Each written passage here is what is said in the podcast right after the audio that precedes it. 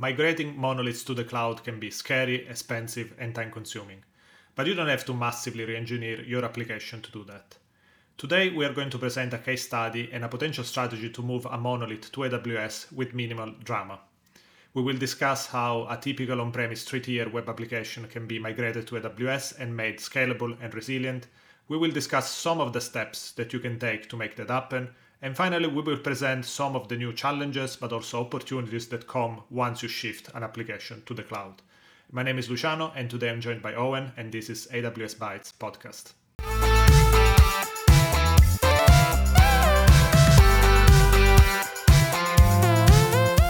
Luciano, this is based on an article you wrote that's now available on InfoQ. It's called A Recipe to Migrate and Scale Monoliths in the Cloud. We'll put a link to that article in the show notes. I think it's really good. It gives a very clear process on how you think about this kind of migration. There's also a really good case study that gives a context for all the steps that follow, and there's a really good checklist in it. Maybe we can start with that case study. You talk about a fictitious legal company. Mm-hmm. What's the story with that? What's the context? Yeah, the, it's a fictitious company, but in reality, that kind of company and the kind of project reflects the reality of many many projects that I've seen in my career and mm. even projects that we are seeing every day at fourTheorem. So I think it represents very well a good class of solutions that are still out there and that can benefit from moving to the cloud.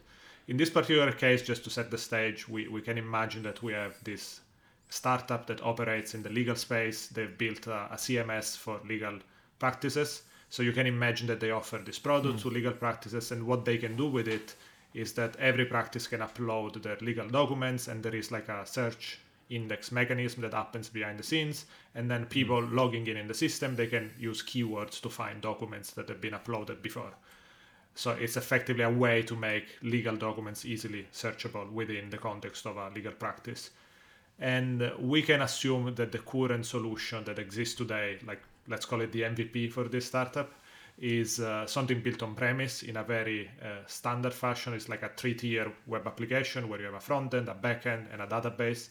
And we can imagine, just for reference, that I don't know, the technology can be Python. So maybe they're using Django as a web framework, and the database mm-hmm. can be a relational database, let's say Postgres, just to yeah. just to mention one technology as a reference. So that that's uh, the, the the system that that we are operating in right now. Yep, it sounds very familiar, and I suppose that brings the question: so, what? Why do they have a problem? Why do they need to migrate? And what's the background story there? What What are they actually trying to solve by migrating to the cloud? Mm-hmm. So right now, the the whole application is hosted on premise on one machine. So everything is running in this like one monolithic server, and that has been working fine for the MVP but of course, we know that it's not something that scales long term. And right now, this company is starting to, to grow a little bit because they released this MVP. They are working with sales to get new customers. And it turns out that they have been very lucky. They got uh, quite a big legal practice that wants to, to try out this platform.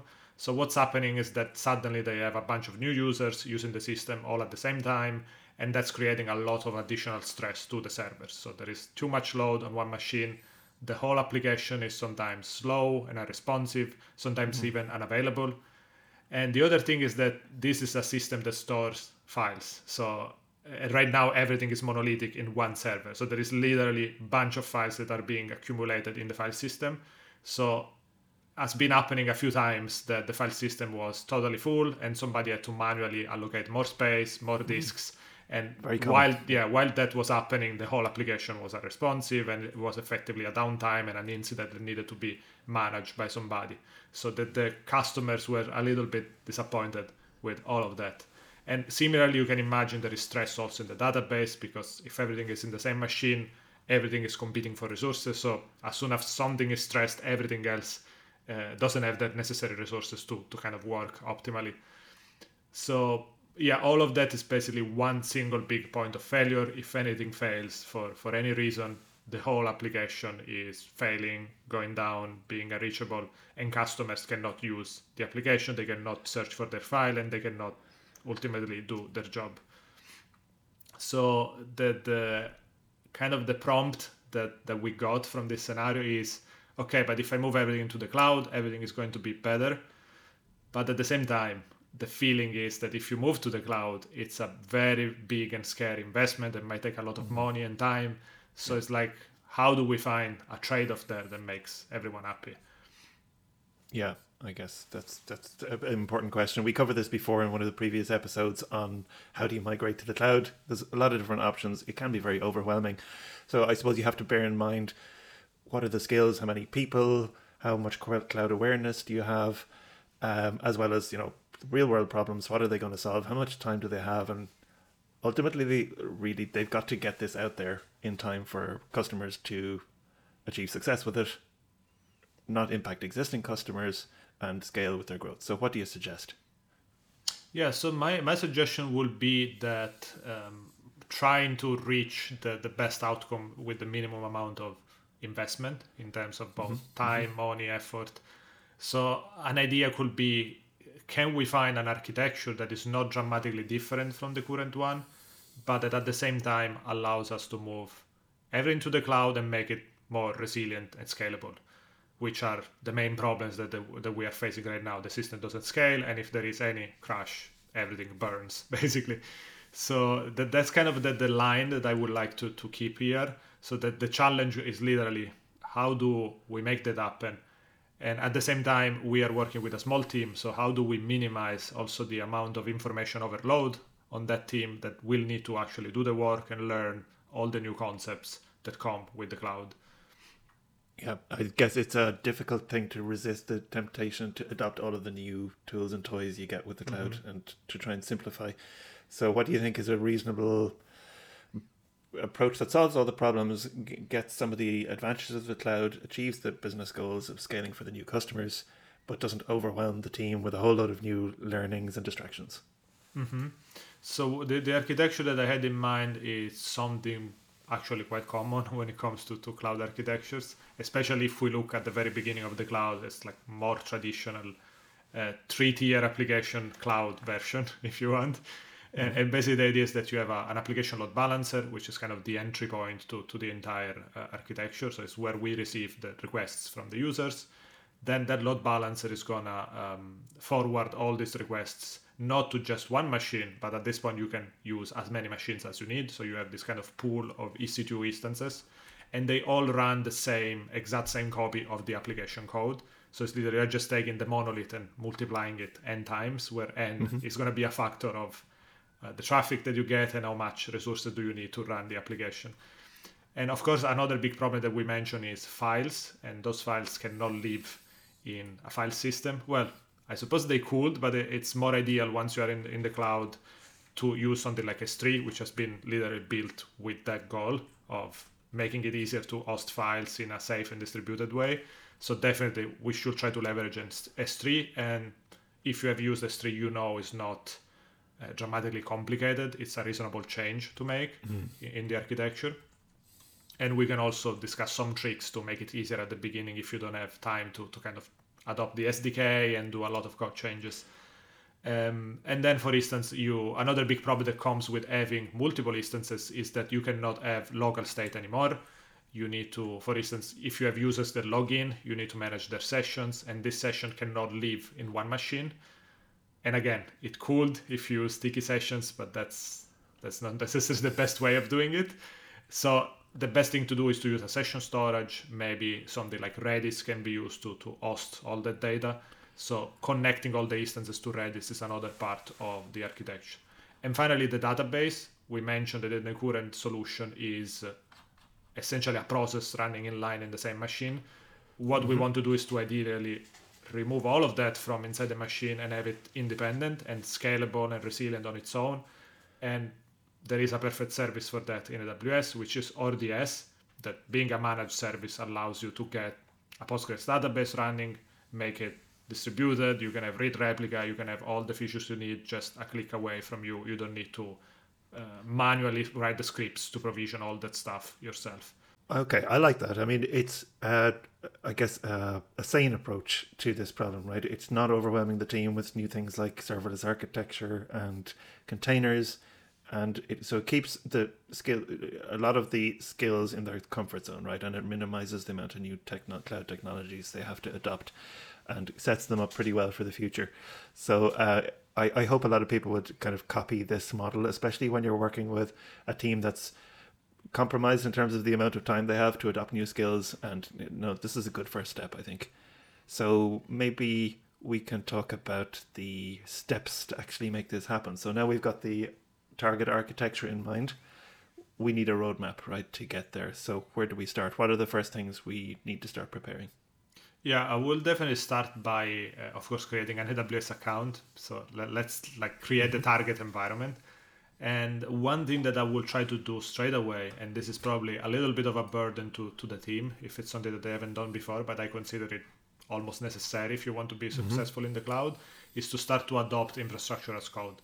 So everything you do in the cloud is not something you you do manually by going to the web console and clicking around of course, you can do that while you're learning, but when you're building production ready solutions, you should use infrastructure as code. So this is a step where the team needs to maybe invest a little bit of time and play a little bit around with it and learn the basic concept. And of course, they can select whatever tool feels more natural to them. Like we, we have another episode dedicated to that, but CDK, mm-hmm. CloudFormation, Terraform, uh, Pulumi, there are many tools out there whatever feels more natural, they are all good enough for, for yep, the goal definitely. that we want to achieve. Uh, and then finally, the other thing we need to do as uh, uh, something that is needed to set the stage is to create a network where the whole application will be deployed. So that can be also a little bit of a learning curve if the team doesn't have uh, experience with building virtual networks in the cloud. And in particular, with AWS, there are some concepts that you need to learn. What is a VPC? What are availability zones? What are public and private subnets? So, yeah. and how to configure all of that. Mm-hmm. If you use CDK, maybe you can get some defaults, but we spoke in another episode yeah. how that can also be dangerous because you might end up not really understanding what's going on in the architecture and maybe provisioning things that you don't really need and end up with an expensive setup like NAT gateways and all that stuff. So yeah, this is probably another point where the team needs to spend a little bit of time, learn at least the basics, do a few experiments, and once they are comfortable, they can start to use that learnings from the infrastructure as code to provision the VPC. And at that point, we have an AWS account, minimal understanding of infrastructure as code, and a mm. virtual private network that we can use to to host the entire application. Yeah, so, I think this these those points you just made give a good outline of why you don't want to burden a team with too much when you're migrating to the cloud. Because even with this simplified, sane approach, you already have uh, AWS account and possibly AWS organization fundamentals to understand. You have infrastructure as code tooling to understand, and the basics of AWS networking, like what's a private subnet, what's a public subnet, what's an internet gateway and a NAT gateway, and how do you, what are the pricing impacts and security impacts of all of these components. So there's enough there in terms of good, solid AWS foundations to understand. And I think it's probably enough for the first uh, dive into AWS. So, with those fundamentals in place, I, I think with migrations in general, data is key and data retention and avoiding mm-hmm. data loss is important. So, data is probably a good topic for the next phase of this uh, journey. Mm-hmm. So, what do we have to think about? You mentioned file storage, and I think moving f- from a, an on-premise disk or an on-premise premise NAS to S3 is one of the lowest overhead parts of this and one of the biggest benefits because you can suddenly stop worrying about disks filling up, and mm-hmm. it just it's it's it's one of the biggest wins I think. So is is that where you'd start with the file migration? Probably yes. I think in general, uh, as you said, if you can show the customer that all the data is already in the new environment and all the data gets mm-hmm. replicated automatically or as automatic as possible to the new environment, that gives a lot of confidence boost because as you said, the data is king and that's the main concern. Like mm-hmm. maybe I'm not too concerned about being offline for a few hours while I migrate, but I'm definitely going to be concerned if I'm going to lose some data. So yep. if we can reassure uh, a customer, a company that, that that's not going to be the case, that there are ways to actually keep the data in sync as we move through two different systems, I think that that's literally a, a, big win, and we should aim to that. So I agree that this is a a good next step to address to to build mm-hmm. more and more confidence that, that we are going in the right direction. So yeah, talking about S3, that the easiest thing that I could think of is okay, let's start by creating an S3 bucket, and let's make sure that uh, every new file that gets created in the old system is also created in S3. Yeah. So that might require code changes, but um, there, there are tricks there. I mentioned that before. For instance, you can use a virtual file system like Fuse S3 and things like that to keep the code as unchanged as possible because the code is currently reading and writing files from the file system. With, with a virtual file system, you will only have like a different virtual folder that you use to read and write. And that virtual file system will take the burden of actually using the AWS APIs to, to actually read and write into S3. I don't necessarily recommend that because there are problems that come with that solution. But at the same time, if you don't want to change the code too much because you don't have the time, it's something else you need to learn, it's new dependency that you need to bring into the application, and maybe at, at that moment in time it's not easy to do that, that can be a mm-hmm. solution right now to just start to see the data popping into the S3 bucket. Then another thing you can do once you have new data being written also to S3 is to just go into the current machine, the current monolith, and do an S3 sync from the CLI, and that will copy all the existing files over into uh, the bucket as well. So at that point, you have all the new data coming in, but you also copied all the historic data. So at that point, you, you have S3 perfectly in line. The next problem is the database data, and that's also a big one because uh, if you have a relational database, how do you keep it in sync with another copy of the relational database, right? Mm-hmm. That is going to be Yeah. running in, in AWS. We mentioned you can use RDS, so the next thing you should do is just go to RDS and create a cluster for your Postgres. And um, then how do you actually bring the data from the current system to this new RDS cluster?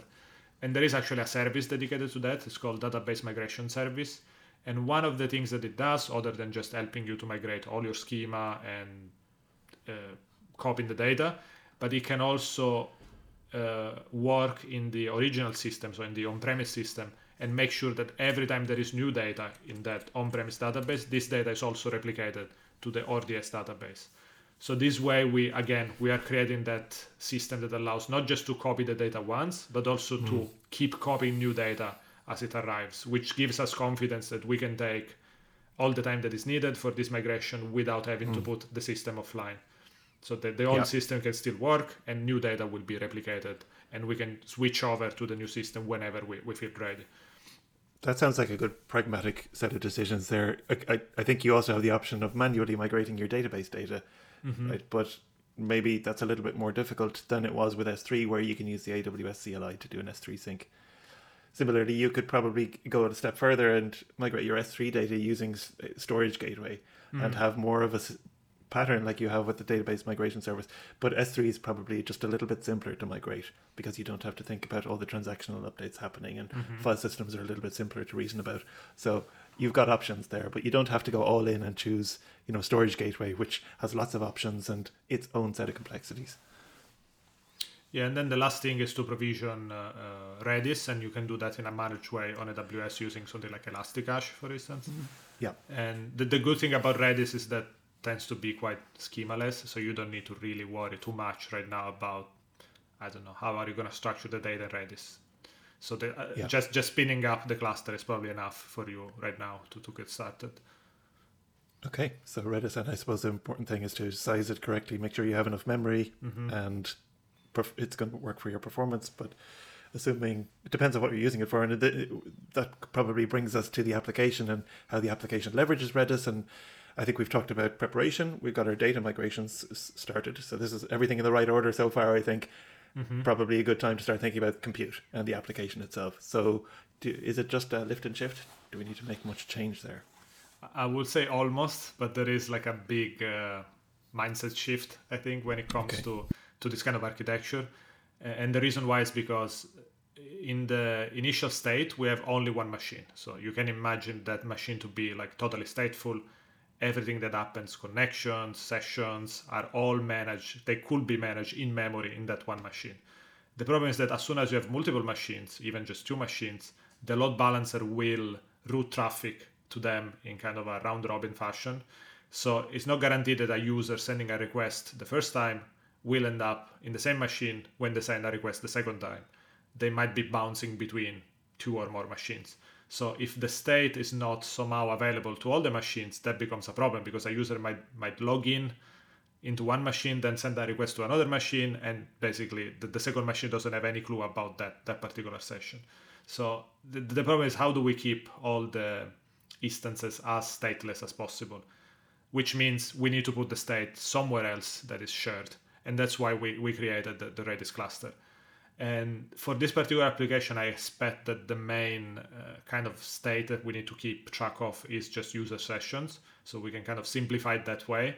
We already say that files will be copied in S3 so that that kind of decouples as well the uh, statefulness of the application into something a little bit more stateless. But there is another interesting thing to, to bring in mind that is you cannot you could probably do it, but you shouldn't do it, that you can SSH into one of the machines to do operational stuff. And operational stuff could be, I don't know, tail logs because you're trying to troubleshoot something, or even just install updates or do code changes because you're trying to fix or update something.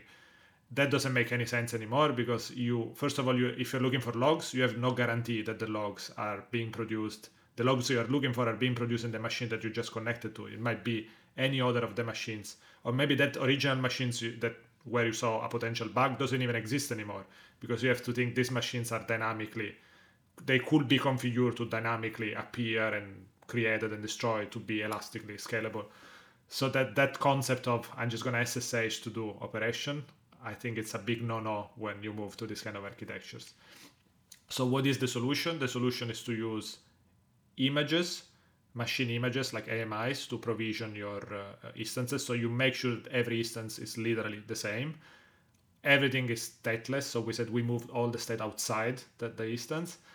But also you'll need to start adopting observability tools for things like logs and metrics. And that makes also all this information in a way stateless, meaning that it's moved outside the, the instance itself. That sounds good. And I guess people can make their own judgment as to whether they need an auto scaling group. You might you might also just decide to bring up a number of instances, like three instances mm-hmm. and multiple AZs. And if you know your traffic is never going to exceed the compute amounts of three instances and you're just doing it for high availability, that's completely okay too. You can decide to mm-hmm. adopt an auto scaling group at a later stage. Absolutely. So we talked about some of the networking fundamentals, public and private subnets you've mentioned the application and we've got auto scaling. We talked about multiple AZs. What are the mm-hmm. other, I suppose, f- front facing networking mm. considerations then we need to take? So we're starting to wire our application closer to our user. What are the exactly. parts that we need to think about there? Yeah, one thing that we didn't mention is HTTPS, which of course it's right. it's going to be a critical thing for a system like this where users are logging in and there is sensitive information being uploaded. So we we, we definitely need to have HTTPS.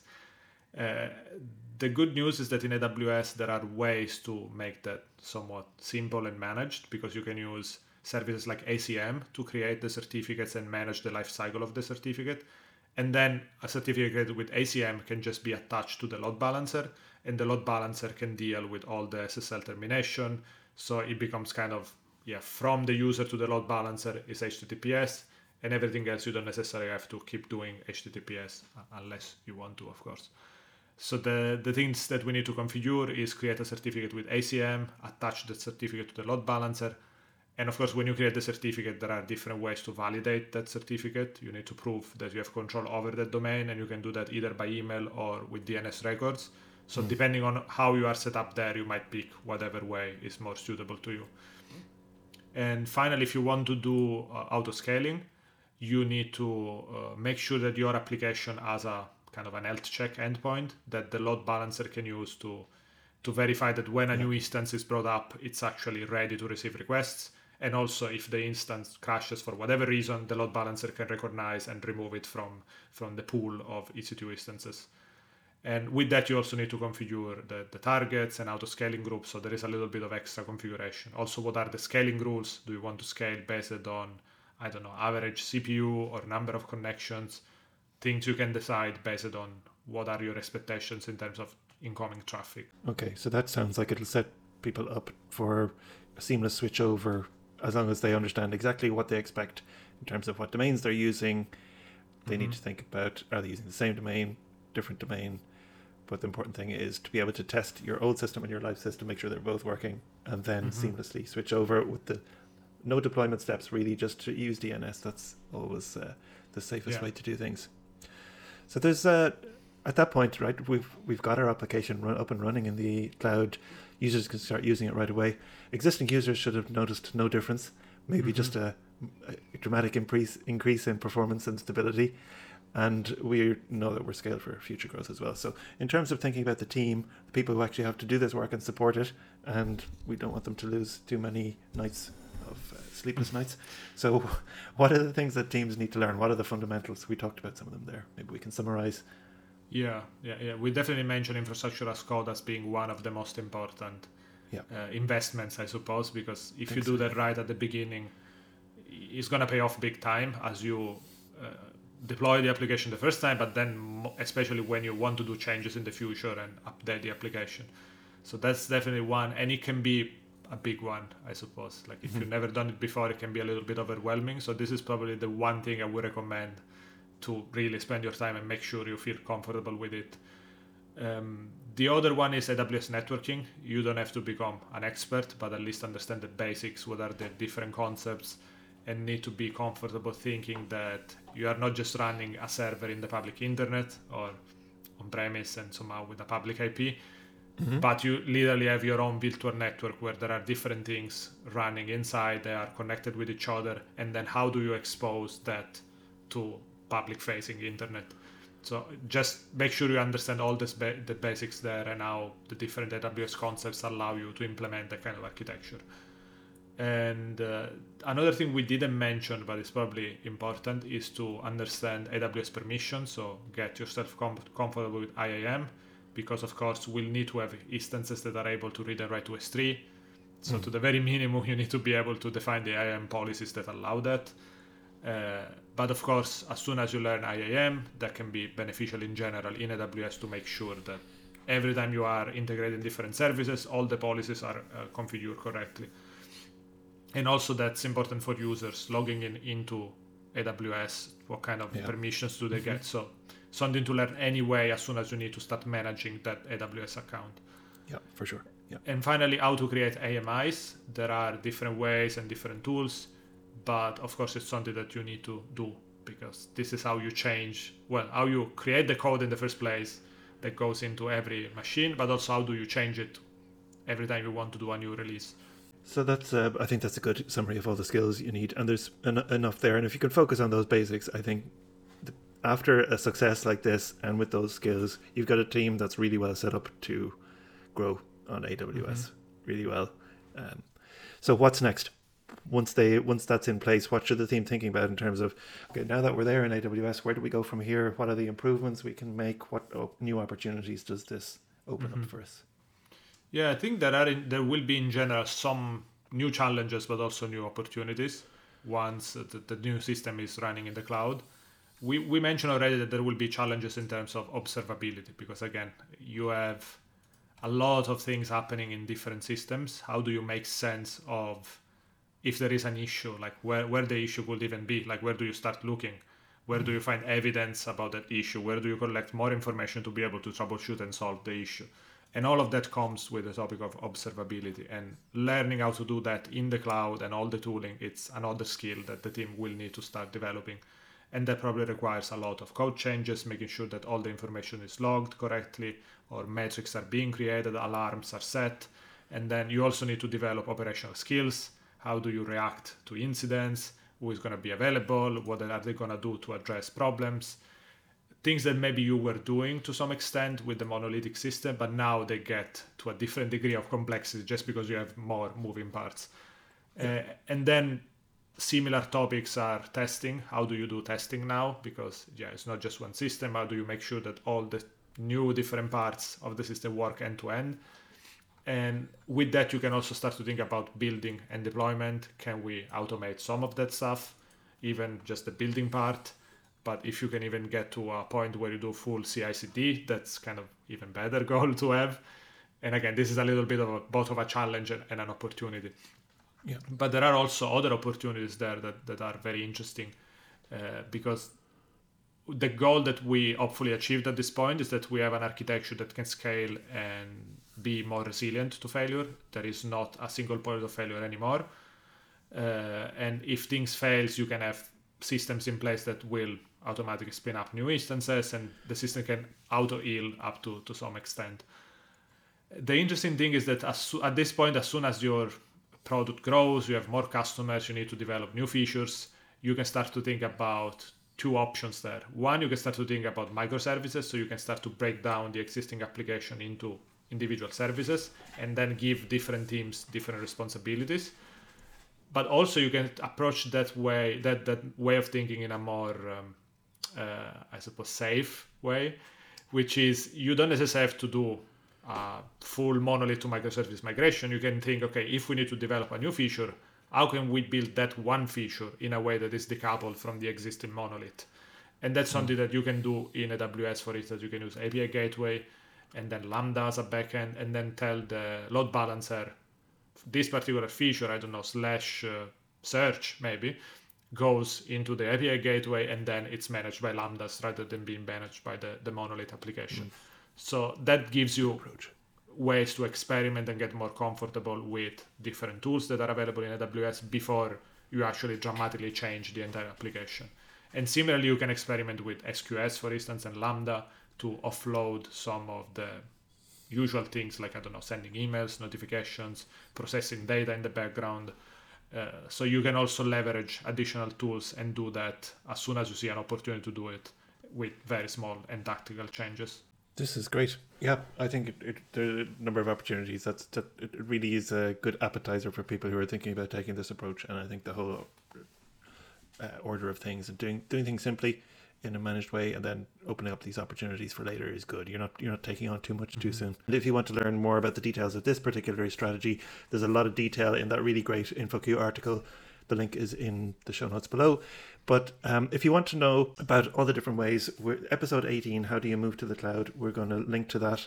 And we'd really love your thoughts and other alternative ideas on migration strategies because there's, there's a lot of them out there. So let us know what you think, and we'll see you next time. Bye.